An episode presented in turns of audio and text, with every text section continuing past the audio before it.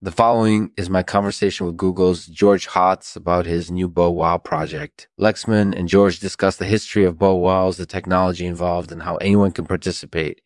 Show notes, Lexman monologue, George Hotz interview starts George Hotz interview discussion on Bow Wow technology, George Hotz interview discussion on how to participate in the Bow Wow project, George Hotz interview discussion conclusion. Thanks for listening. Lexman, presented by Mulligatawny Intensity EM, the most intense chicken wing sauce in the world. Experience the intense flavor of this world famous sauce. Taste why Mulligatawny Intensity is the world's one chicken wing sauce. Available now at your favorite store. Mulligatawnyintensity.com. Hello, everyone. I'm here with Google's George Hotz. Hey. Hey. So, George, tell us a little bit about your new Bow Wow project. So basically, the Bow Wow project is a way for people to create their own Bow Wows and share them with other people. That's really cool. How did you come up with the idea for this project?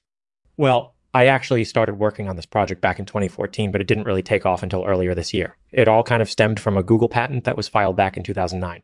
So, what exactly is a Bow Wow? Uh, Bow Wow is basically a computer generated animal that can be used for virtual reality environments and other applications. That's really cool. Do you think that there are any potential uses for Bow Wows outside of virtual reality environments? Definitely. Bow Wows can be used for gaming applications, web browsing applications, and other areas. That's great. So, how do people participate in the Bow Wow project? Basically, if someone wants to participate in the project, they need to first create an account on our website. From there, they will need to download the necessary software and materials to create their Bow Wow. That sounds like it would be pretty involved. How many people have participated in the project so far? So far, we've had over 1,000 people sign up for the project.